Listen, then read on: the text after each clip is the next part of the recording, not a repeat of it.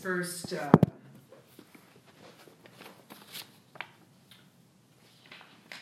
first four paragraphs just talk about what we were talking about a little while ago. When, you know, does it matter when the writings were written or who written them, wrote them? Who written them? Who wrote them? Um, as long as we know that they are reflections of the Buddha's words or the Buddha's words themselves.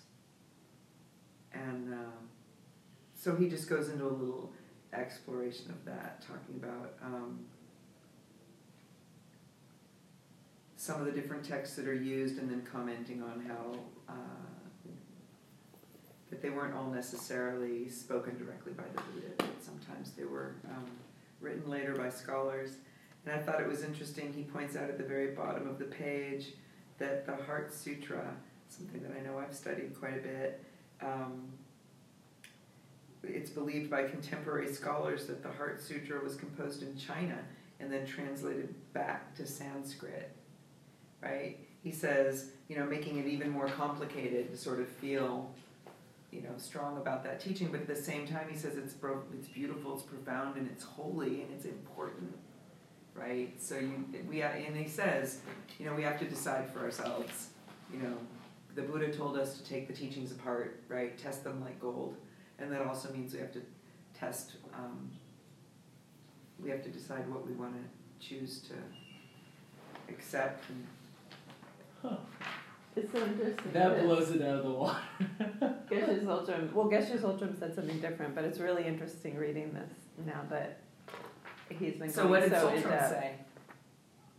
Um, he said that it was actually written down by um, Vajrapani. Vajrapani. Right? Because keep in mind, yeah. he says yeah. most Vajrapani. contemporary yeah. scholars believe. He says most contemporary scholars believe. What page right? are you on? Scholars, oh, yeah. too. Yes, scholars. That's at the bottom of page five. Oh, yeah, sure. Right? Because remember, right. Doctor Yeah. Professor Garfield is a professor of Western philosophy who studies personally. Yeah. Buddhism, so it's always going to be flavored by, and, that, and he said that in the very beginning, so I'll point that out too. And right? this is from but, but he, and he does so. qualify it by saying most contemporary scholars, and we're talking about scholars, not necessarily teachers, right? So just be aware of those nuances when you're, yeah, right. And who was it saved for? Was it saved? What do you say, like Shantideva? Who was it saved for again? The actual Prajnaparamita um, Sutra. Wasn't it saved for somebody who was revealed later or something like that? Was it, um... I don't remember now. Am I remembering this right? Because I, I know we're looking at different geshes. I think maybe the, maybe the way you're phrasing it is not jogging my memory. Okay. Hmm. Did he say it a different way? He said something like, the text was, like, or the sutra was written. Oh, is it usually Manjushri, who they say brought it forth? He, he used a lot of people. I know he did. Sorry, we're totally... No, no, no. You're, no it's, it was a good segue, actually. So I'm at the top of page six now, second paragraph, where we go into a little bit of an exploration of the Heart Sutra, right? Mm. So when we encounter the scene of the Heart Sutra, they're at Vulture Peak, um, apparently a beautiful place in that area.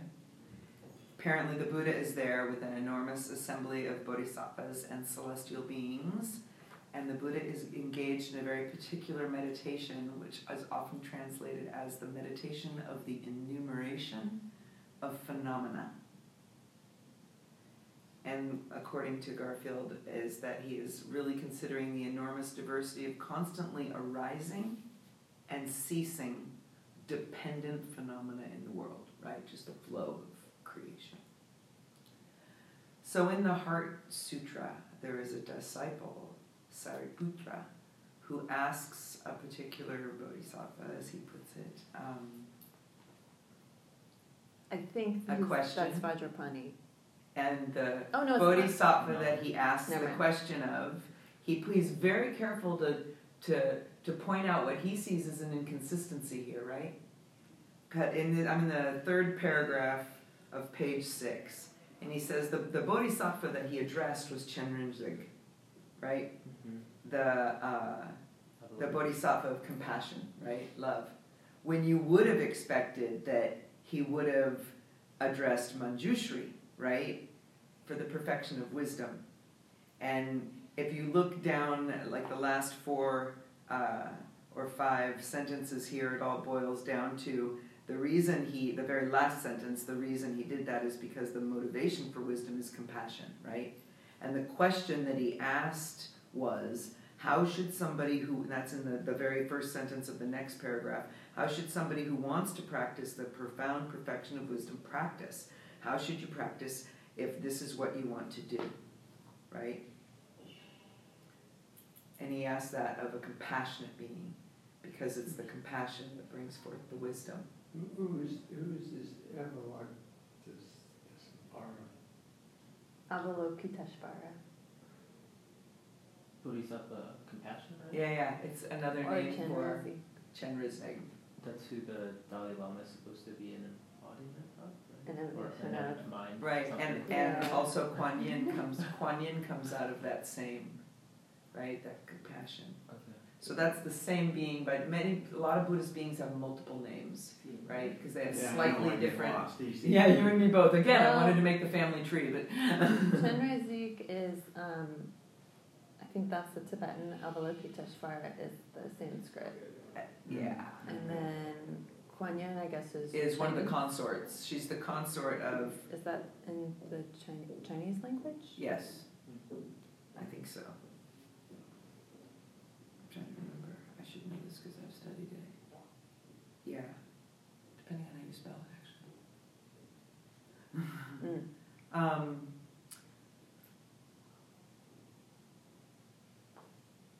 so he replies, somebody who wants to practice the profound perfection of wisdom should see phenomena in the following way. And the way he talks about is form is empty. That emptiness is form, that form is not different from emptiness, and that emptiness is not different from form. What? He goes through all that in the next couple of paragraphs, right? Um, so in the next paragraph, he explains that what we're talking about here when we're talking about form and these other aggregates are the objects of knowledge. Those things that we encounter around us, right? The thing we call cup, the thing we call pen, the thing we call table, those are the objects of knowledge, and that they are empty of essence, of inherent existence, all that stuff that Emily's been taught, right? That Emily and the other teachers talked to us about, you know, that, that they're the identity, the chariot, all, all that, right? Um, that there's nothing from the side of the object that makes it the object.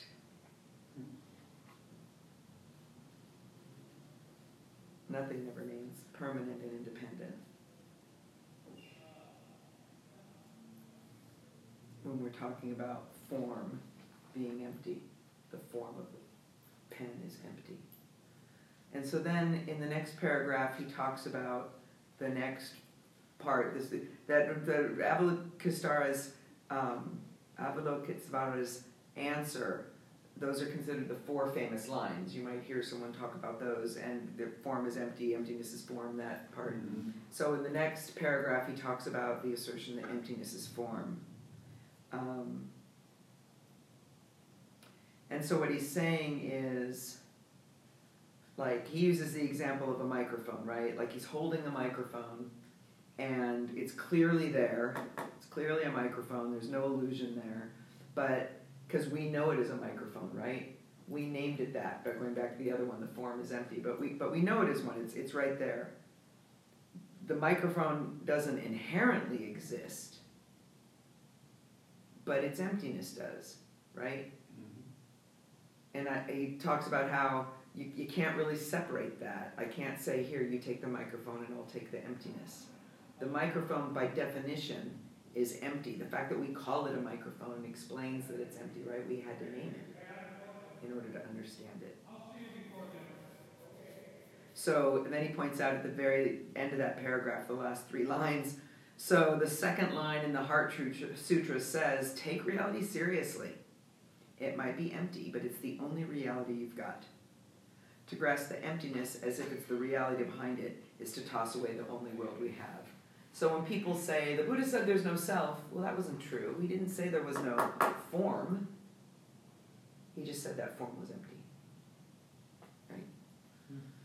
That's, uh, when she talked about that, that was so easy to, for me to understand. Nice. I just, just it, to me, it was logical. Mm. How did she explain it? Just like just when, when Pamela did, it was just to me that it, it just was. You know, we call that a chair. We call those three lines an A. You know, inherently they don't have any meaning. They don't have. They're they're a form, but they don't have any meaning until we ascribe a meaning to them. Mm-hmm. Like defining terms at the beginning of a piece of legislation. Yeah, or like being your first course in economics. Right? And I was thinking you're an economics, you're an economist, scientist, and a public policy person. It doesn't surprise me that you could grasp that. The challenge, of course, is applying that understanding to everyday life, right? I like that he says, like, you know, it's still, it's what you got kind of thing. It's right. Still like, you know, it's grist for the mill, you know. Right. Don't don't be the one of those silly people that says, oh, well, if there is nothing that really exists, it doesn't matter what I do. Then suicide would be completely okay. Right. All of these things would be totally fine, and that right. also would not work with the view. That's what your dad was talking about, the middle finger.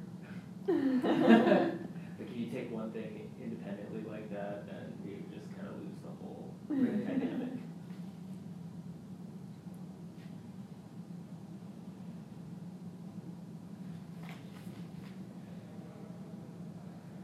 So then in the top of page seven, the next paragraph, form isn't different from emptiness, emptiness isn't different from form. Trying to, right, if you don't make a microphone, you don't get a microphone. You try and understand what it is to be a physical thing that's made up of different stuff. The form that I am isn't really different from emptiness because it's got to be labeled.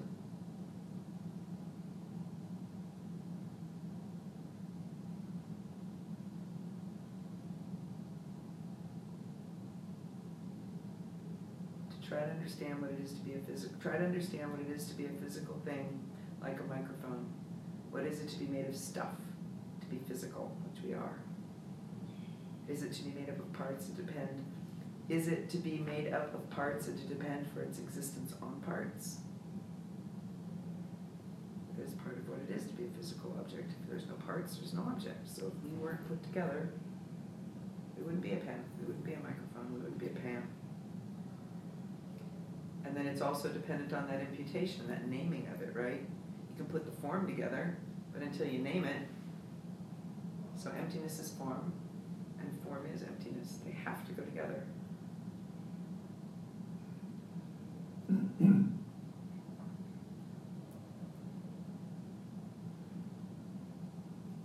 The next paragraph, he says, to be empty is depend upon parts. It's about four sentences down. To be empty is to depend upon causes and conditions. To be empty is depend upon mere imputation. But that's just what we said to be physical form is as well. Form and emptiness don't just happen to be related, they are the same thing.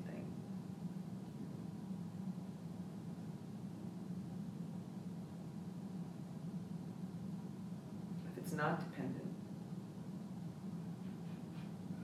then it can't change. Then everything changes.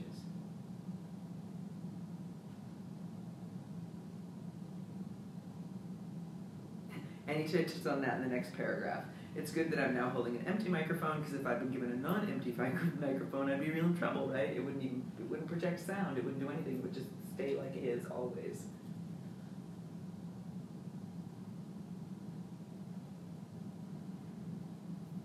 I like that example. Yeah, I did too.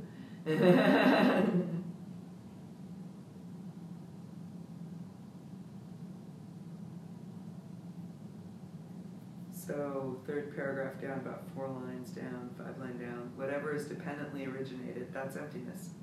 That being a dependent designation is the middle way. Since there is nothing that is not originated dependently, there is nothing that is not empty. There's nothing that's unchanging, right? So there's nothing that's not empty.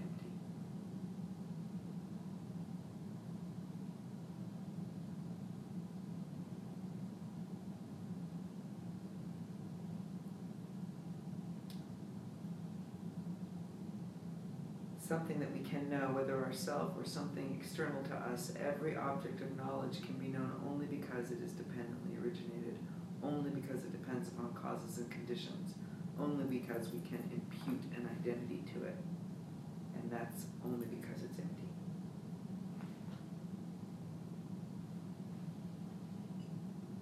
Emptiness isn't non-existence. I love this. It's the only mode of existence that phenomena can have.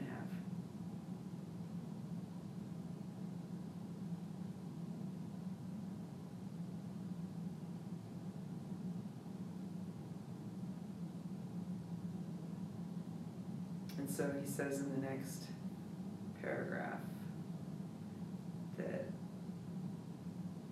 Nagarjuna says, whoever understands dependent origination understands suffering and its origin and its cessation and the path.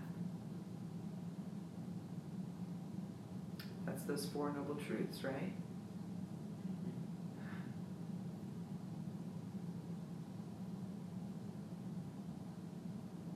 Right in the middle. But since dependent and origination and emptiness are the same thing, that also means that if you understand emptiness, you understand the Four Noble Truths.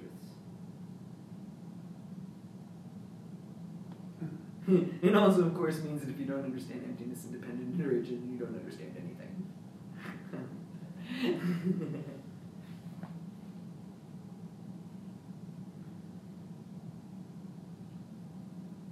And then he talks about how Nagarjuna studied the Four Noble Truths, and that if it wasn't too good for him, it shouldn't be too good for us. Then we move on to Shantideva.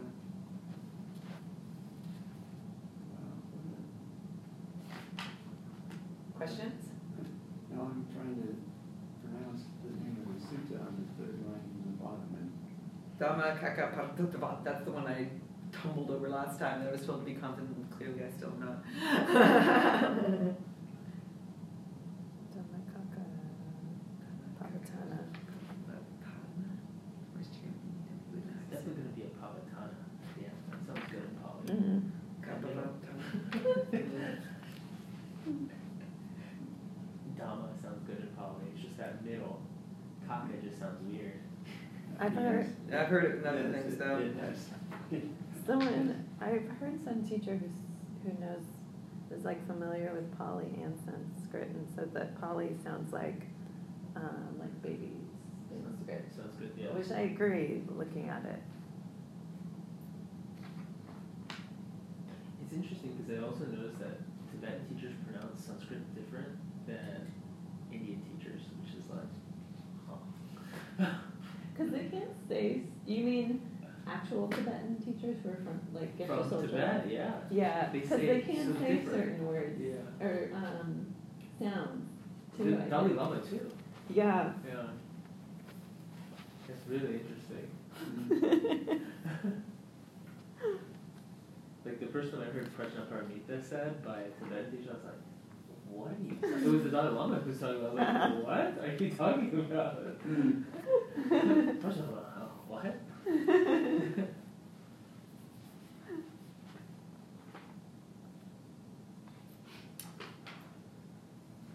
So any questions about, any other questions about where we are so far? It's about twenty after eight. We can keep trudging through the second, there's a few more paragraphs to finish up the second turning. There are, um, it's a completely different teacher, so this would also be a good place to stop, mm-hmm. and we can pick it up from here next week. I think that's a logical stop. Okay, make a little mark. Mine's alone already. Good. So let's just sit for a minute then. Any last questions before we release ourselves from intense thought processes? So we'll just sit for a few minutes and probably get out of here a little bit before eight thirty. It's eight nineteen, right? So maybe just, okay, maybe just ten minutes, so one minute early, but we'll see. Anyway, so settle into your... Uh, Settle into your comfort zone. And, uh, yeah, Start with those five deep breaths again at our own pace. Fill up our bodies. Ready them for a few minutes of uh, contemplation.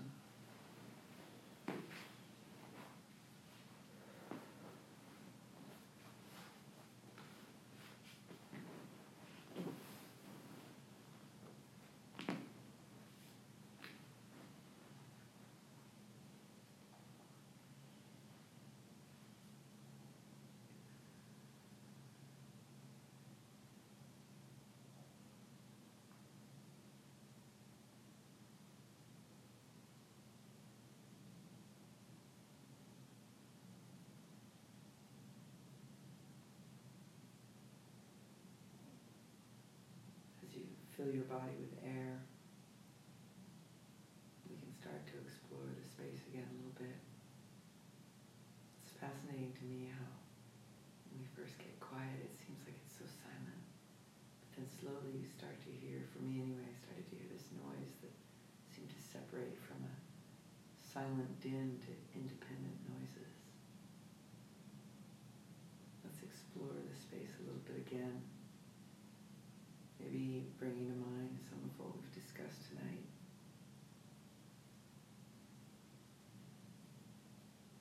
Just sit for a few minutes and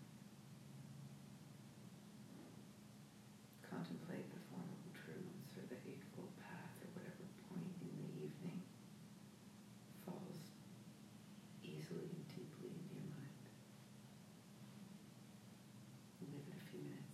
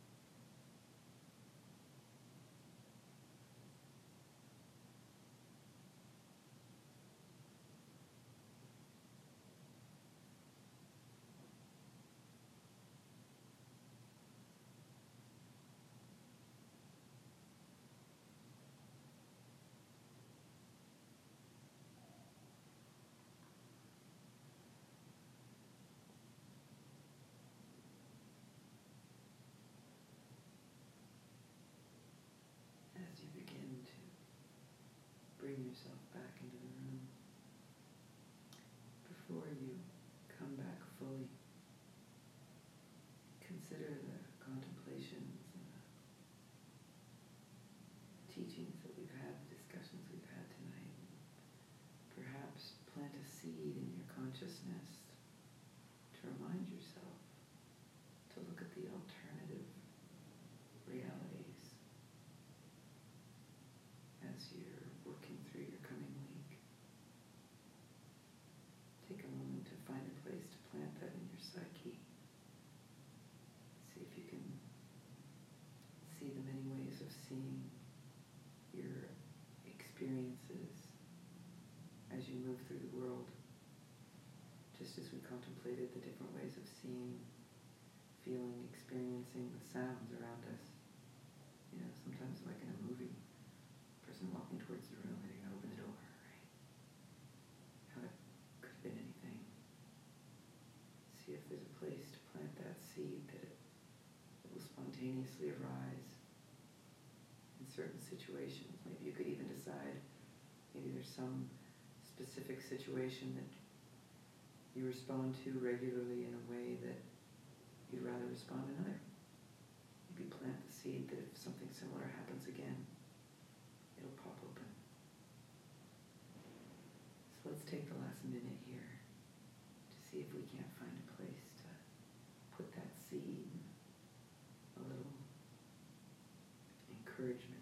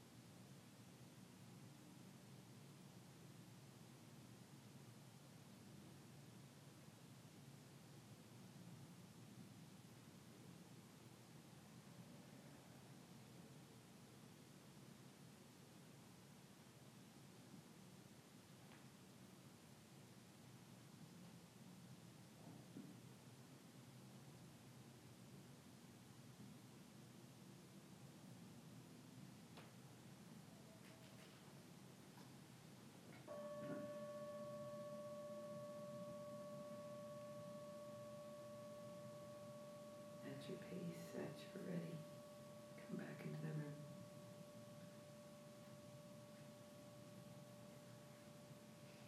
Thank you so much for coming tonight and having this conversation.